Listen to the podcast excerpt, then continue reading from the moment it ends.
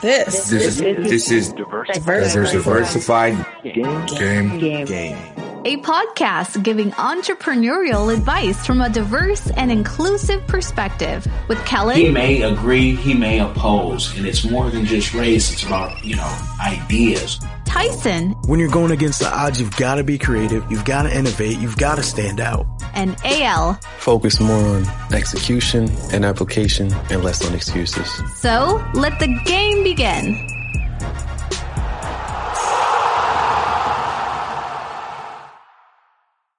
Hey, it's Kellen. Tyson here, and today we have a guest. And Kel, who is it? Today we have Jeremy Siegel, who we met at in Orlando in podcast, podcasting, Podcast, podcast, blah blah blah Yep. blah. And um, we started talking, and Jeremy has a very interesting story. Boom! That's my pause, people. I finally did it because Tyson gets on me. Jeremy, welcome, welcome to the show, um, Diversified Game. Can you tell the people, um, you know, because what Jeremy does, and it was amazing. He sells cars, expensive cars that are 25 years old that come from Europe, and they're like cars that we see are used to see every day and sometimes you don't see him anymore but his cars are beautiful so i want uh, him to tell us the story behind how he got into selling these uh vintage cars um in america for a premium price Sure. Uh, first of all, thanks for having me on the show, Kellen and Tyson. Look forward to uh, talking with you guys. As far as how I got into this niche car dealership, um, basically, there's a car called the Nissan Skyline GTR. It's uh, popular in the Fast and Furious and uh, com- computer games, video games scene. Uh, it's popular because it's they have the Toyota Supra in the U.S., which most people are familiar with, and the Nissan Skyline GTR is uh, Japan's version that was sort of a little bit a step up from the Supra. It was all-wheel drive instead of rear-wheel drive, and had a six-cylinder twin turbo just like the Supra. So it was a really high-end performance car back in the day. And in the U.S., uh, there's a, an exemption rule for EPA and NHTSA saying that when a car is 25 years old, it's exempt from emissions and safety requirements. And the Nissan Skyline GTR uh, became eligible for import in August of 2014, which is the first month and year because they were made in August of 1989. So the first month and year it was manufactured, we found one in Canada uh, that was um, made the first month and year. So then Canada has a 15-year rule. Uh, when a car hits 20, uh, 15 years, you can import into Canada, whereas U.S. is 25. Uh, so at the midnight, I crossed the border, brought the car in. It was really just to flip the car, have some fun with it. Uh, but at that time, I was like, well, might as well build a website, build a brand, make it look like a business. And so I did that and uh, just got a bunch of media attention from it. It was published on Yahoo. Uh, ABC Action News came to us and wanted to do a piece on us. And from there, we just uh, found found uh, a, a guy named Yoshi in, in Japan, and we sent him some money. Crossed our fingers he didn't steal it, and we got a couple cars shipped to us. And then from there, it was just history. We just kept doing it. Right. So, I mean, so not a calculated shot in the dark is what we'll call that, right? You just you kind of paid attention to the regulations, knew that this car was, um, you know, kind of made popular, especially with like the movie hype around it, um, and then uh, took a shot with, you know, sending money to to someone that you didn't necessarily know, but uh, trusted gut instinct based on that. Sounds like a sounds like a calculated uh, investment, right? That that's Yeah, really yeah. what it Most of my. Yeah, most of my ventures and businesses that I've done in the past are I do them in a way that's sort of a low risk entry into an emerging market, and that's sort of what mm-hmm. this was. It was a low risk entry. I bought one car, flipped it, and it was emerging market because before 1989 there wasn't really a lot of exciting cars to be brought into the U.S. But at, starting at 89, you get the Skyline, and then as time progresses, you have Silvias, you have Supras, NSXs, RX-7s, all these classic Japanese sports cars that in the early 90s, mid 90s, and then coming into the late 90s in the next few years, uh, it's just you know it's an emerging market. Right. So now, how do you uh, navigate and, and find those cars? I mean, is it kind of like um, I forget what those guys are called, but they go and and they just pretty much rummage people's stuff, or is it a little bit more calculated um, where you where you search for your inventory? Uh, it's a, it's a mix. Um, well, we've got similar to the U.S. You've got Manheim and other kind of auctions that you can go to to, to purchase cars as a dealer. Uh, we've got access to auctions in Japan. We buy from private parties, such as their version of Auto Trader or Craigslist, and then hmm. we also can like dig around and try to find some private party people there too. So it's a it's a it's a range. Depends on what we're looking for and what kind of deal we're looking to get. But we can buy anything from private parties from the individual person all the way to just buying it at an auction or from a dealer. And what's the normal like say work that has to be done to the cars? I mean, or is there like a is there a persistent like issue that comes with the cars that you constantly have to kind of manage or um, are they typically pretty much in like you know mint condition and you're able to just take them and turn them around? Yeah uh, so, so japanese culture is different from the us culture in that they really take care of their cars uh, when i've been to japan and gone to car auctions and met with our contacts since starting the business uh, and as you're going around the country you'll notice that every car is washed they're all clean well maintained. There, there, it's really strict laws out there for for managing maintaining your car. So you're not seeing cars blasting smoke in the air and being, you know, having a flat tire going down the road. It's it's the cars there are very well maintained. So just in general, you're going to have uh, less extreme things than if you were going to buy a 25 year old U.S. car. And mm. you know, through the process, there's little pains that come up. Like sometimes we'll get cars that that show up to port and they'll have some dirt in the tires and because it has the dirt it gets delayed because they have to go through go through all the rigorous uh, inspections. And so you'll get some unexpected delays in that regard. And then sometimes you'll get a car and you thought it was perfect and you get it and then it has a, a blown engine. It needs a new head or it needs something major with it. And then sometimes you think a car is going to be in, in junk condition and it shows up and it's immaculate. So you know you're buying a car from the other side of the world and you can't always know what to expect. okay, kind of reminds me a little bit of um uh Tom Cruise uh Rain Man. Like you know they were moving the moving the cars back and forth. Um and they had to keep making like yeah. the excuses of it being held up, but like this is your life.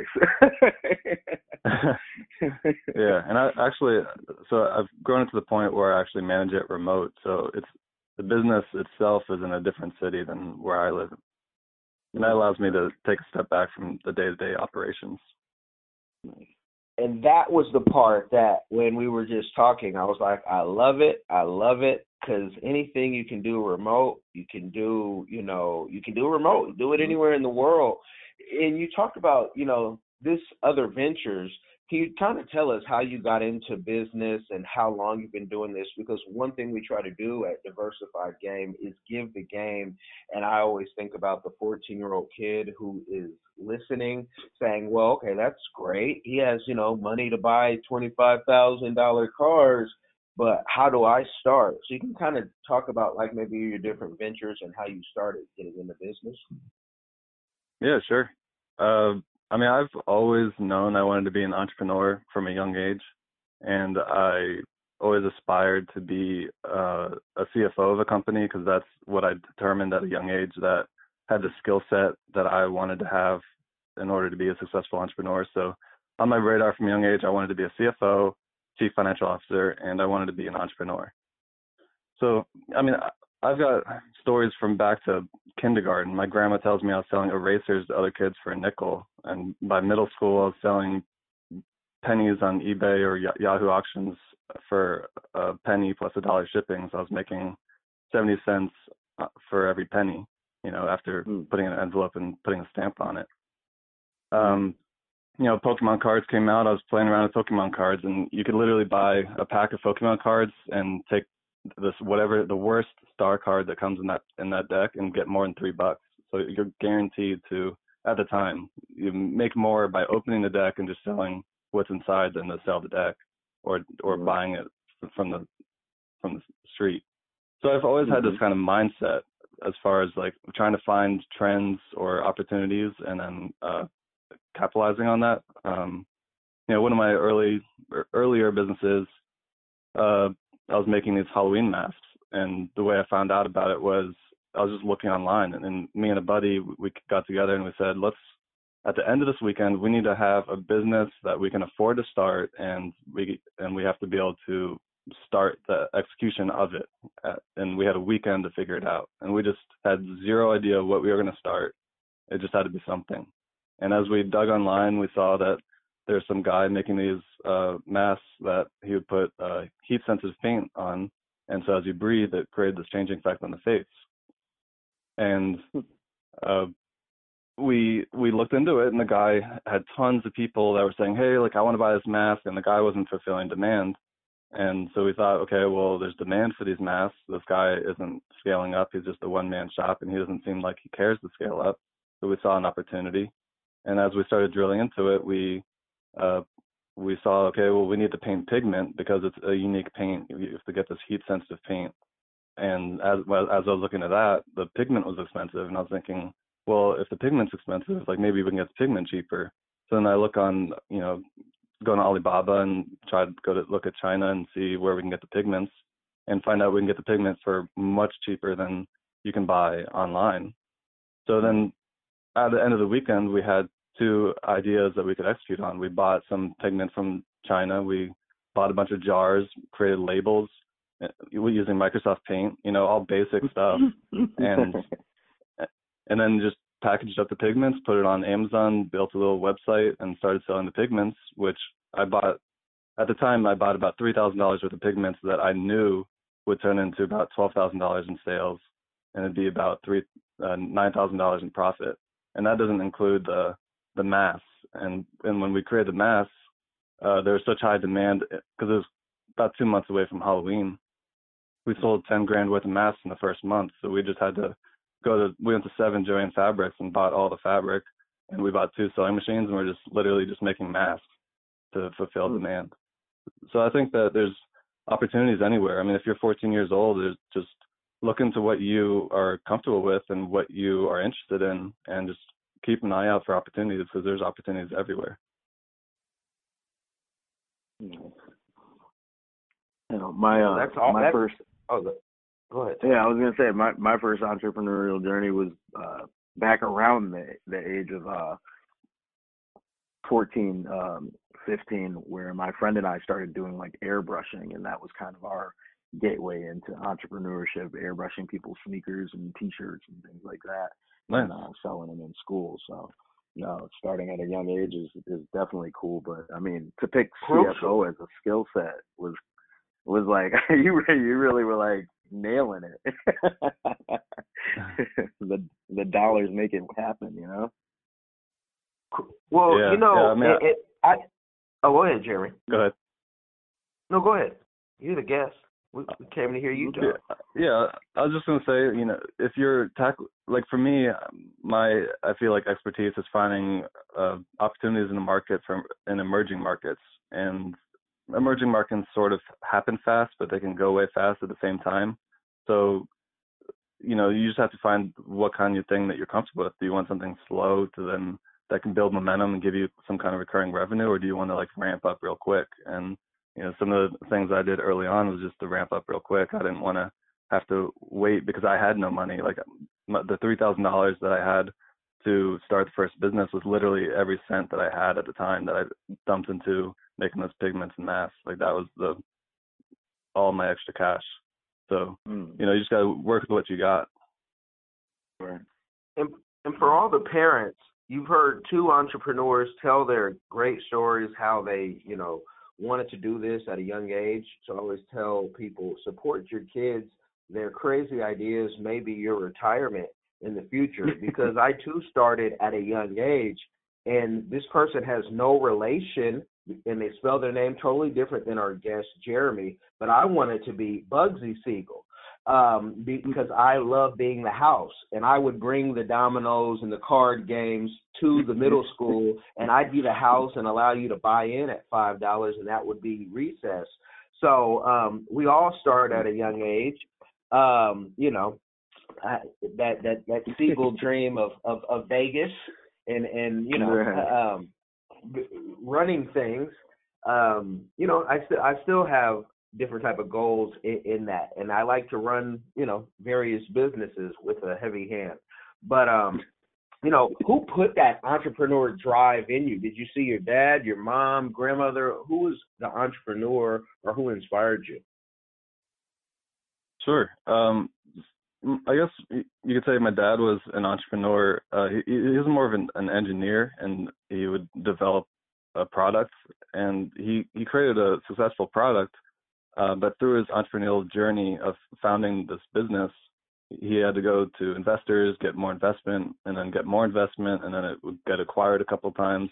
So he built this successful business, but at the end of the day, he had a nice salary and no ownership in it. So he never got his big payout. And for me, mm. watching him go through that journey, I always thought like I don't really want to make the same mistakes he did. So I may have held myself back in in many occasions by not taking on maybe partnerships or investors for certain scenarios. But uh, you know, I, I would rather bootstrap things just because I saw the other extreme, which is you know you can start something and build a a very successful business and then end up with you know not too much at the end of the day. Right. The famous amos kind of story uh, a little bit there. Um now what i mean and can you dive further into what exactly was it that um your dad made at that time or or is that like sure, proprietary yeah. stuff no it's i can tell you basically um this was you know before cell phones before people knew what even gps was but he, he was making ankle bracelet tracking devices for criminals so people that mm-hmm. were in maybe in prison or jail that didn't need to be in jail because it wasn't that big of a deal uh they could either go on house arrest which would like just make sure that they're in the proximity of their home during certain hours or you could have this ankle bracelet tracking device which started out as uh, a an anklet on your ankle, and then you had to carry around a briefcase, like a heavy briefcase. I mean, this is oh. back in the day. You know, he's, he's got patents around that kind of stuff. So fast forward to to, to uh, more recently, you know, he's the the business was acquired multiple times. When it was acquired uh, by 3M at at some point, and then just divested from 3M recently. Um, and then in the le- most recent divestiture, uh, he was uh, led off by the venture capital company. So it was him and one other guy that were still the original founders that had been there for like over 25 years uh, with the business. Um, but they they so now they're like sort of working on round two, and this time with with the goal of trying to retain some of that ownership. So they've pivoted a bit, and they're working on a a, a project where they can try to track cell phones in prisons, and they've got some technologies that they're they're working with with that. Working on.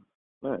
So, I mean, I yeah. want to say a quick lesson to people is it's never never too late to pivot. Like that's um yeah. That's I mean, after 25, you know, plus years in that, and then just kind of you know redirecting. Um, so your dad still has that, still has some fire in there, which uh bodes well for where yeah. where you're heading, right? I mean, you you sound like you may be uh your father's uh son a little bit in that regard. So that's that's that's good. Um, and now, yeah, how many businesses? still going.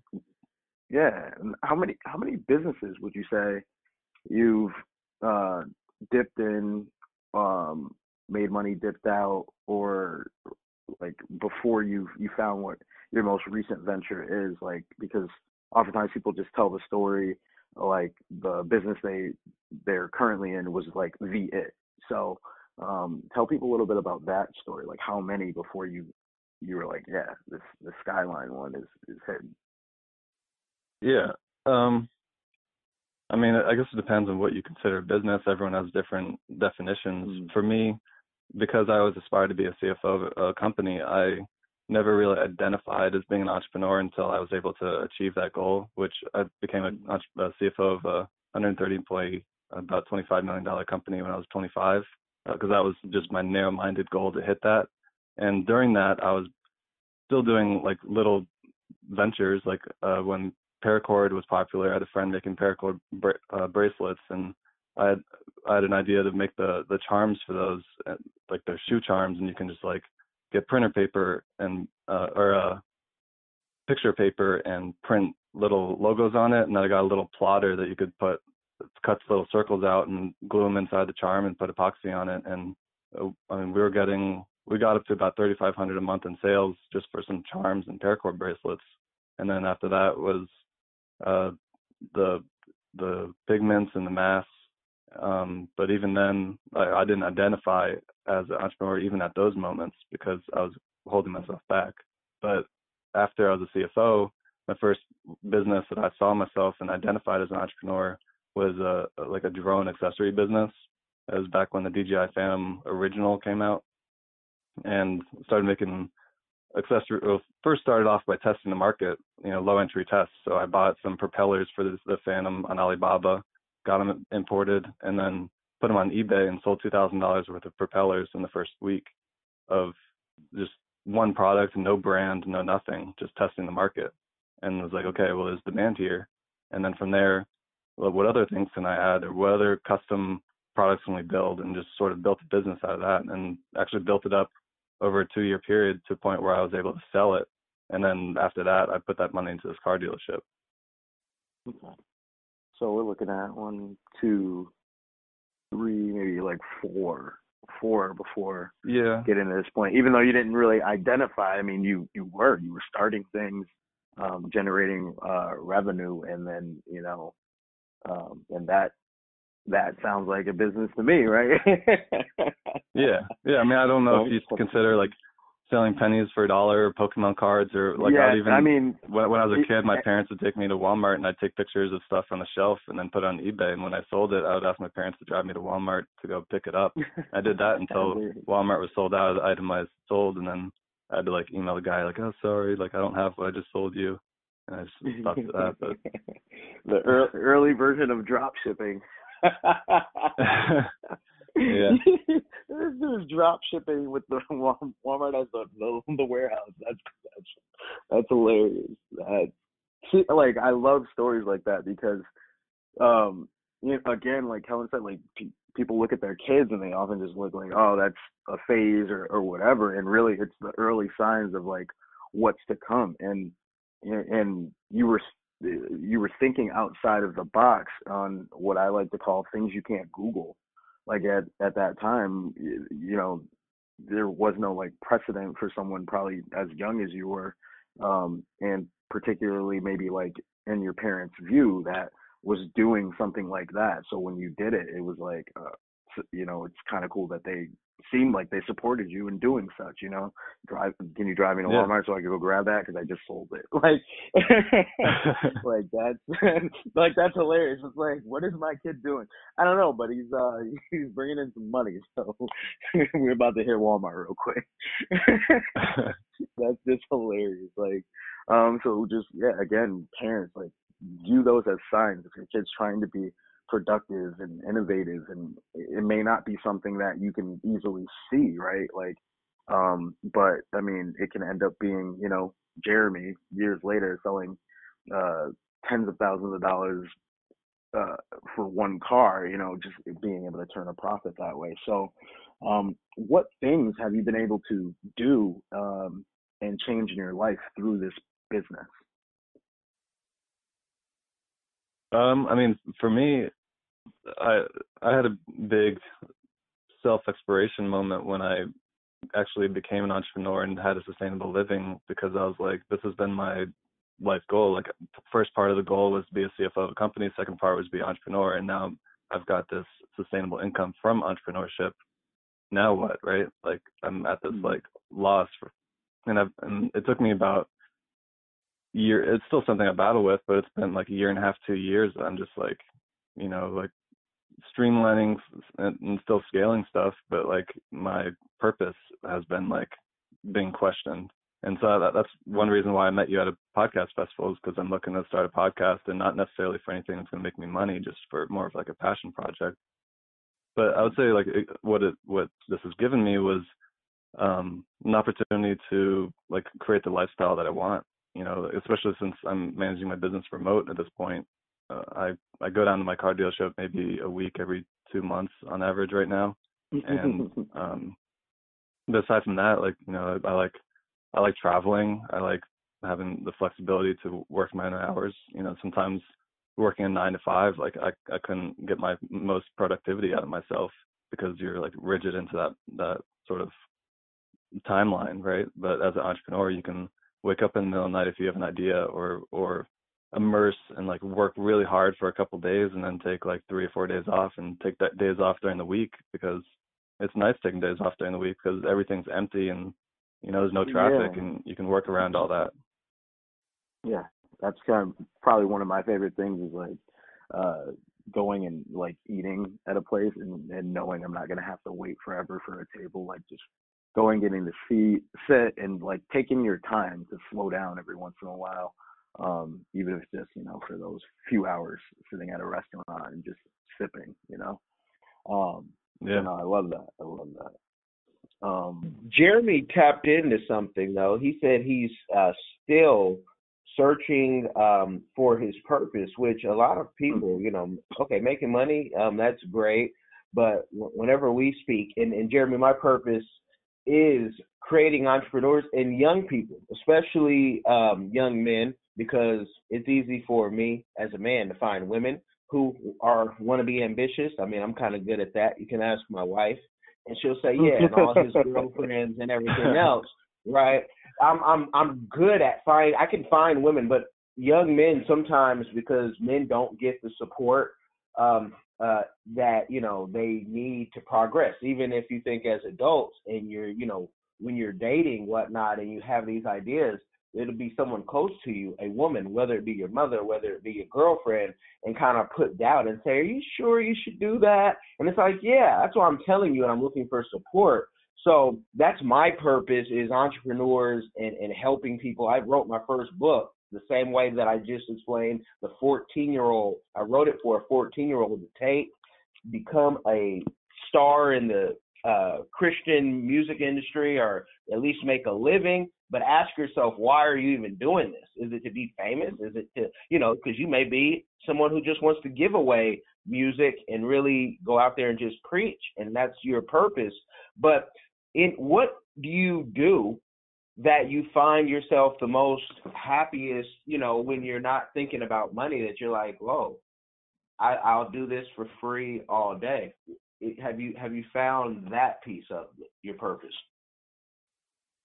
Yeah, well, first of all, I, I like what you're doing. I mean, that's that's powerful stuff. I think a lot of young kids out there need that because they don't have that support network or eh, like anyone reassuring them that what they're doing is something that they should be or can be doing. So I, I like that you're doing that.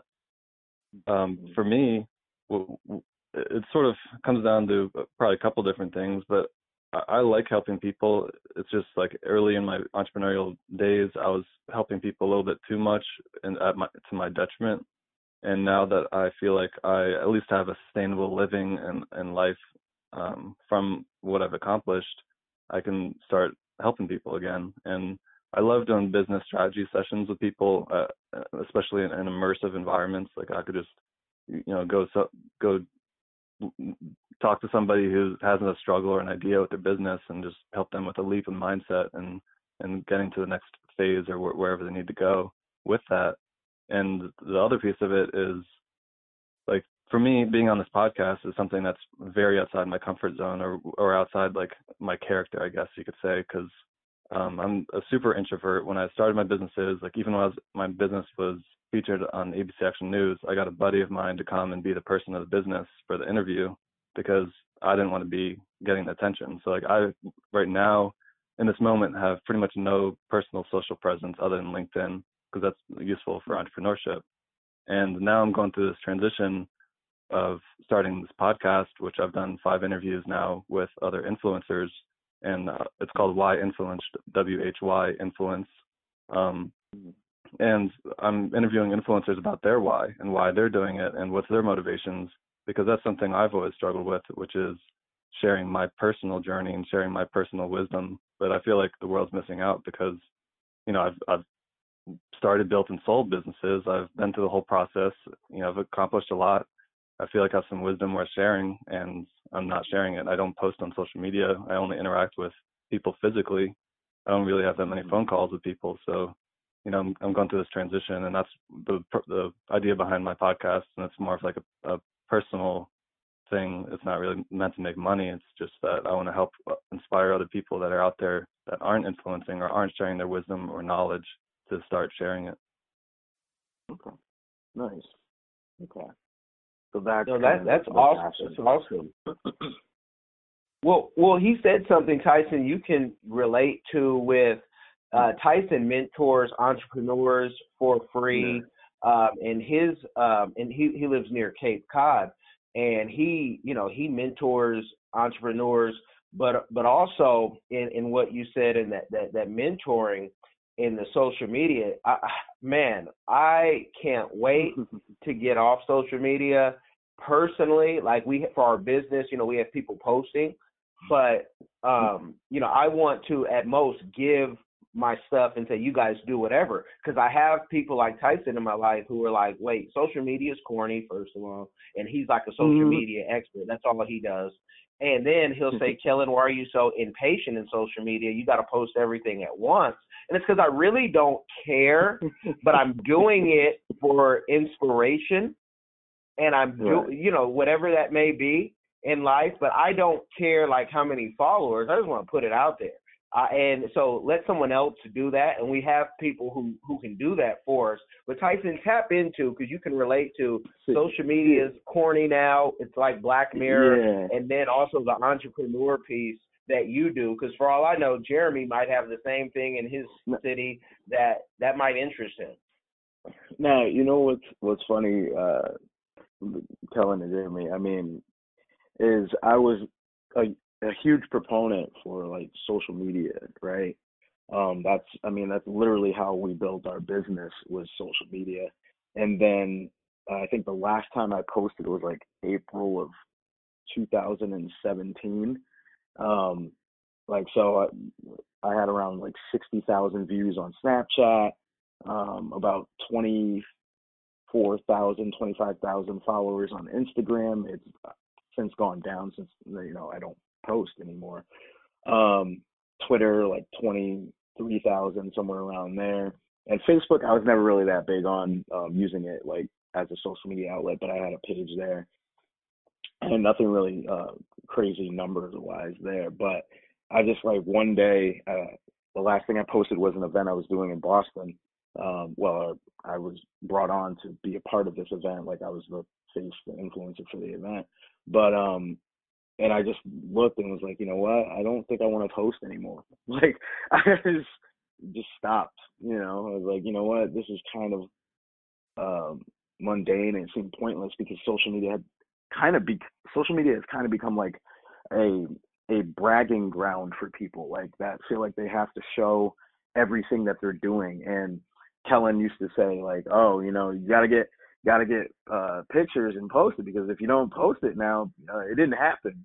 And I was like, you know what? Then I want to just see if my life doesn't happen if I don't post that. You know what I mean? Like, and it's so funny to see how people change when you don't post anymore. Um, how people don't even really value sometimes taking a picture with you anymore just for the sake of memory. You know what I mean? Like, oh, are you gonna post this? No. Oh, oh, all right. Like they kind of get discouraged almost, and and and the reality of like living life and a full life has kind of been altered due to social media, and that's the part that I kind of like withdrew from, and I still obviously still post with business stuff and stuff like that, but on a personal level, it's like man, you you start to almost look and, and say people don't value life; they value posts about life um, and so it's interesting to hear you be kind of on the flip side. You're like, yeah, I've not had social media other than LinkedIn because I found that to be the most useful for entrepreneurship. And now, um, so you don't, I mean, you won't necessarily feel that same feel that same sting, I guess you'd say, as I did, kind of having that realization because you were already living a postless life, essentially, like on the on the social media side. Um, so I, I, I think it's gonna be interesting to see. Are you gonna develop your personal accounts, or are you like still like, no, nah, I'm not touching that? Yeah, I don't know how far I want to go into that. I mean, I right now I have no personal Instagram, I have no personal Twitter. I have a personal Facebook that I have friends on, but you know, the last Mhm. post I did was uh I think Q3 or Q4 last year and wh- I got one comment on it from a friend that I haven't talked to in like 3 years and it literally said, "Dang, this guy's still on Facebook." You know, like that was that was the comment I got on my last Facebook post. so, you know, I'm very much not on, on these things, right? But uh, that's why like my entrance into influence is going to be podcast because I don't think I want to be doing all these videos, doing all these selfies and doing all these things like that. I just mm-hmm. Yeah. want to start having a, a voice really, and that's that's all. And I think that mm-hmm. I mean I'll use social media to help promote that, right? But but not Right. necessarily like put my full life online and I'm I'm pretty far from deciding to do that. You know, that's not really in my pipeline right now. It's just you know, I've pretty much my whole life I didn't really give myself permission to have a voice or to have influence and now I'm like giving myself that permission. So my my outlet's going to be this podcast. And I mean, it, when it comes to the the social media side of your podcast, does that mean you're going to be like you'll create like a podcast Instagram and Twitter and Facebook, and you'll just use those, or is it um you mean like, hey, I'm just gonna like I, I use social media how I, I guess I would say would um if you don't plan on maybe having like a podcast account at least. Yeah, I mean, I locked in the the name for all the different social medias that I plan on using, or maybe one day in the in the future, just lock in the name. Um, but pretty much, uh, you know, I'll do the, the basic stuff. I mean, my car dealership, I've acquired about 180,000 combined followers across the different platforms um, since starting it, and you know, I did all that organically without paid ads and just basically myself doing it. So like I've got experience building some social presence and you know my main focus will just be the podcast and then I'll like you know I'll probably post some clips to LinkedIn where I've got roughly like 500 connections and let like you know tap into that a little bit. I still haven't decided if I'm going to post it to my personal Facebook, which I barely you know I maybe have 100 people on there, or 150.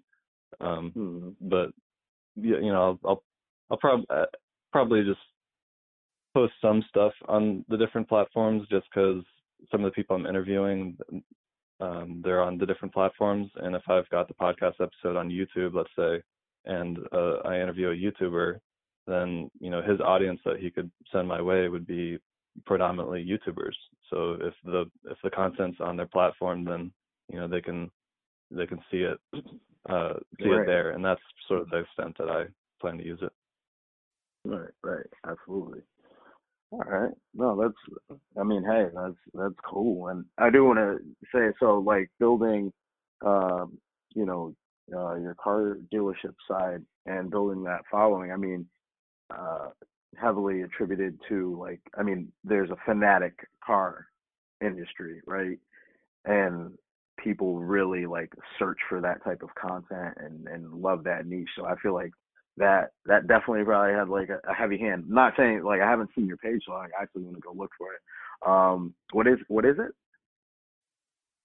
Uh, it's called Montu Motors, M O N T U Okay. Motors. That's it. Okay, gotcha.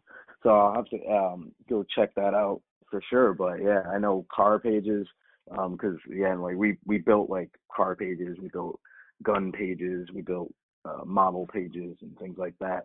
And car pages, uh, car pages and video game pages always tend to do ridiculously well from an engagement standpoint and um you know a follower gaining like traction standpoint because like people if you're in that you you're looking for that type of stuff to to keep yourself entertained and and uh kind of you know hobby or fanboy fangirl out on it right um Yeah. And eh, yeah so no that's that's definitely unique so that'll be that'll be interesting i i want to follow your journey just to see how how you uh you know utilize social media going from postless to to, to posting you know um so that He does it well, Ty. He he What's does that? it well. If you look if you look at his page, it's like seventy something thousand followers, and it's you know it's not bot it's not bot traffic. Um, Nice. So, um, and I and I'd say side note, it's in that text in our group chat. Um, you can just click on the Okay. link, uh, so the audience knows how, sure. how how I prep you guys. They'll say, "Hey, you have any prep?" um, we, we keep it. Yeah, you gotta, you know, but um, he does it well. Jeremy, for not being on social media, do you do the car companies, the Montu Motors? Do you do that Instagram? Yeah, yeah, that that that goes to my phone. So if you needed to get me, you can PM me on there at least for right now. But yeah, I've I've pretty much posted. It looks like I've got almost 1,900 posts on there, so I've posted Yeah. pretty much all of them.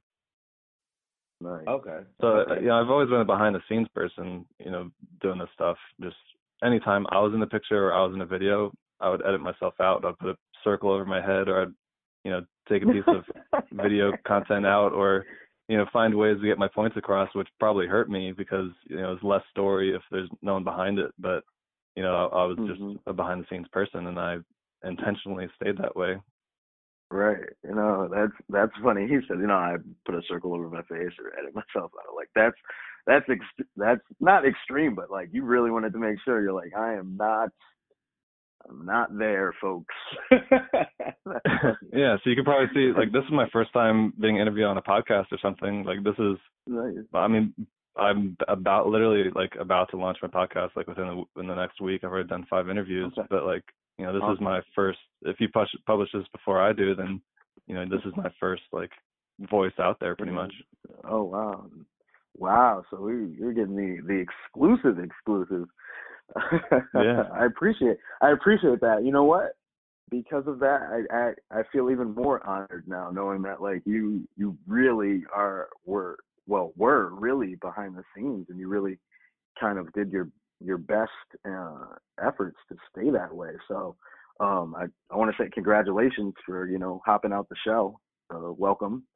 Um, and so that you're definitely going to have an exciting ride, and uh, I just appreciate a lot about what I'm hearing from you, the insight, the the journey, like from young to I mean, you're still relatively young. Like, do you mind saying your age?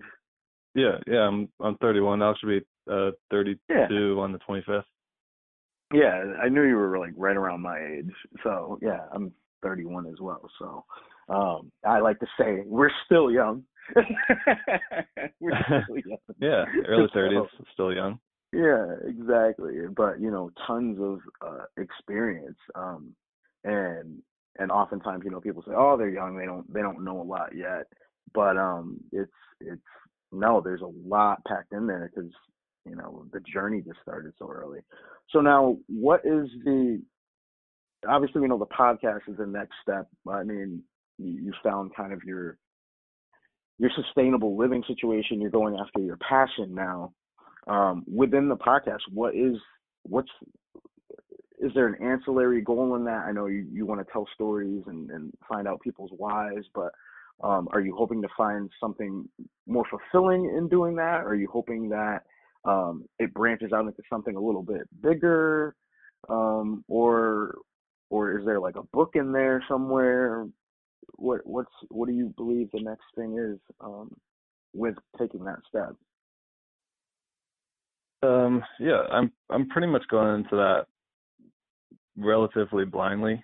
Um, you know, you were at the podcast convention, so you know that a lot of people talked about how podcasting can open doors and unexpected doors at that. So I'm just sort of have a narrow-minded goal of just hitting having a certain number of interviews before I lift my head and look up and see what to do next. And that's sort of how I'm I'm treating it. Uh, as far as like a book and things like that, I don't currently have any plans. It's mostly just uh you know, I, I feel like I'm a pretty extreme introvert and hiding behind the scenes type of person, and now I'm doing the other extreme of creating a podcast and making a, putting my voice out there. And I think there's a lot of people out there that could relate. So as you know, I grow through the journey. Maybe there's some people that want to watch as I figure that out. And also, my guests on the show are going to be people that already have influence or are already making a living influencing and you know learning from them and building a community there so i've already been able to connect with some people in that community um which by the way i'll just shout out for the the younger entrepreneurs out there, if if you're looking to start a podcast, a, a big thing to consider is the type of community you want to surround yourself by because the podcast will open doors for you. And for me, I narrowed my two communities to either entrepreneurship or influencers. And the reason I chose influencers is because one, it's this journey I'm bat- I've always been battling, but then uh, two is um, crap, I just lost my train of thought. That's all right.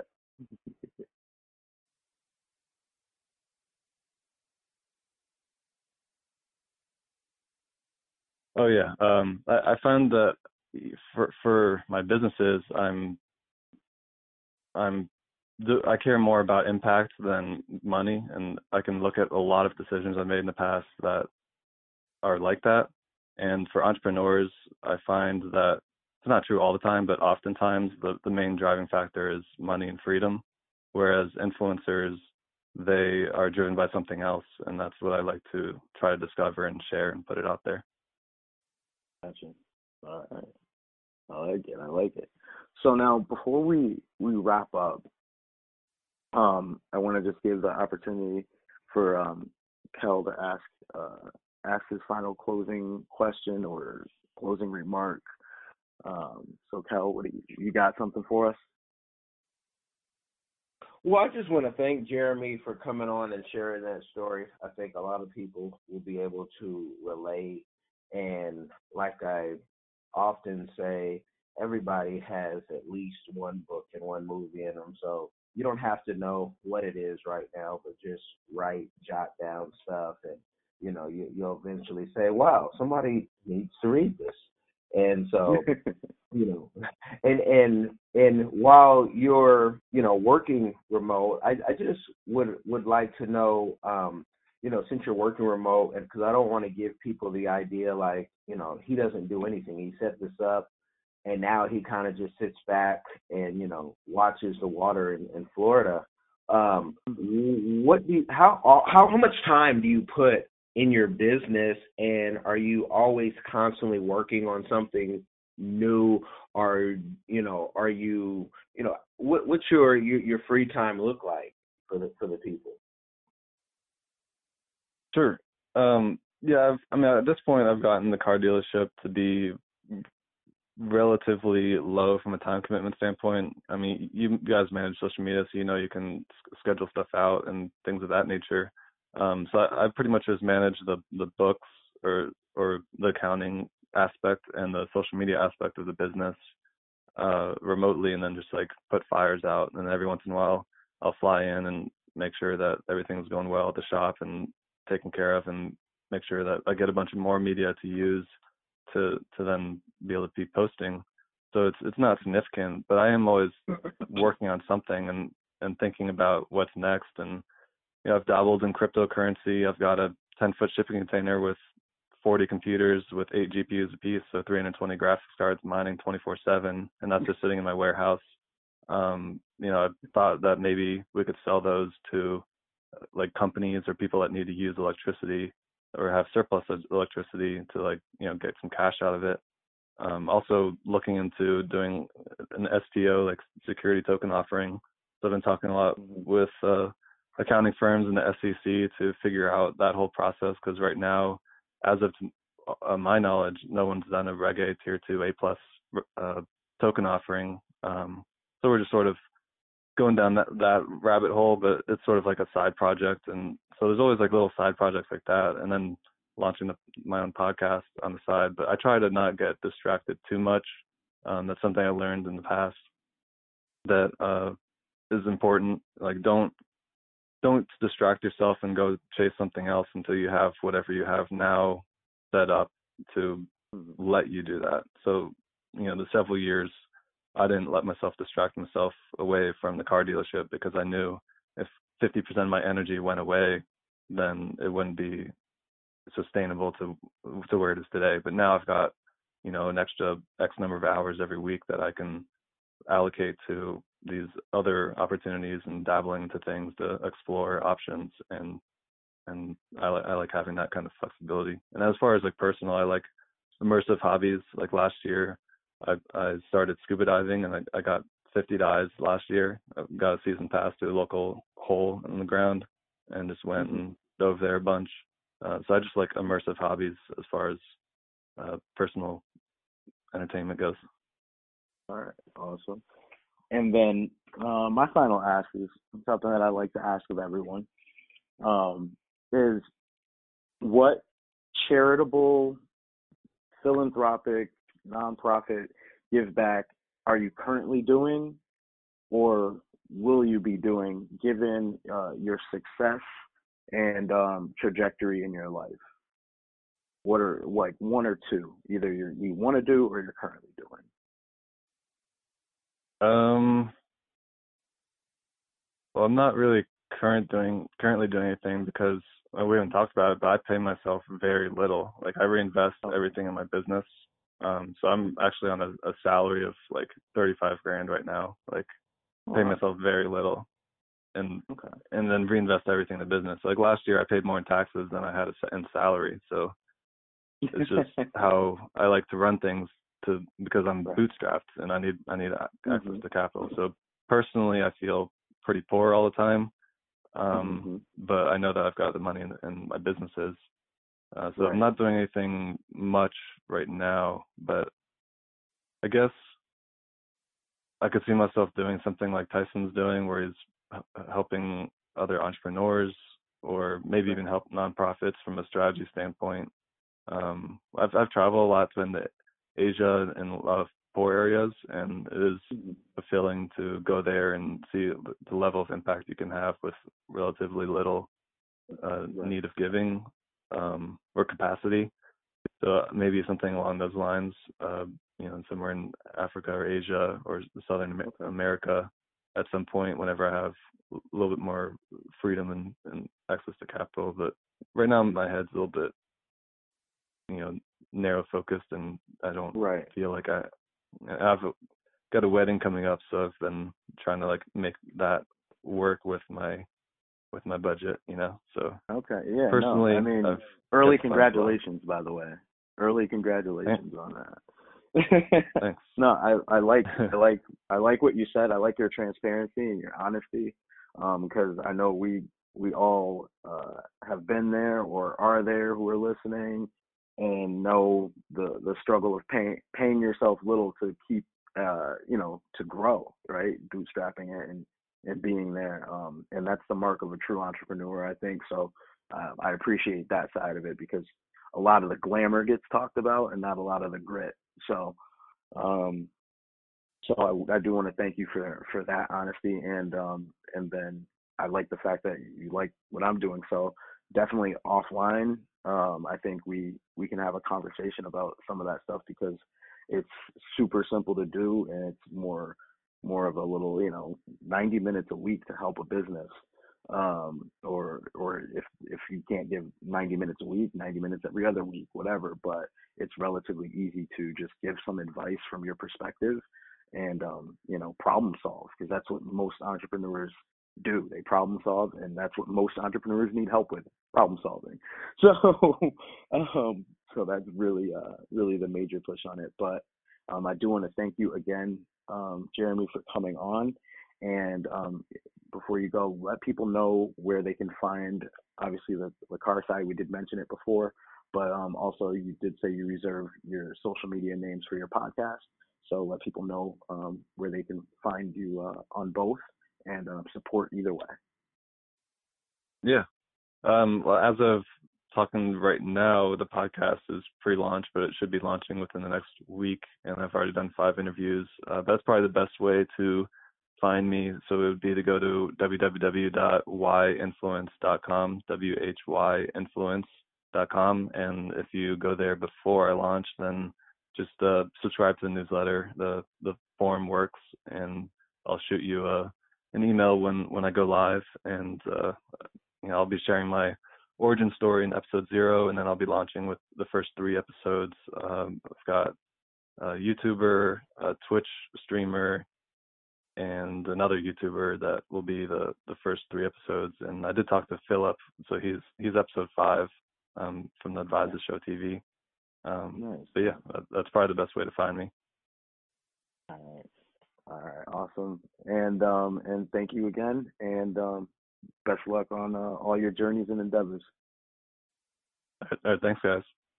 So I think this is a good place to stop our dialogue for this episode and allow you, the listeners, to join the conversation and keep the dialogue going with us online. You can do so by visiting our social media at Facebook, Diversified Game Podcast, on Instagram and Twitter, Game Diversified, online, diversifiedgame.com. In your life with the people around you and or join our Patreon and get some nice perks for being involved. If you found a nugget and are like today's episode, you might as well leave a review. And if you leave a review, you might as well share it. If you share it, you might as well subscribe. And as always, thanks for your support.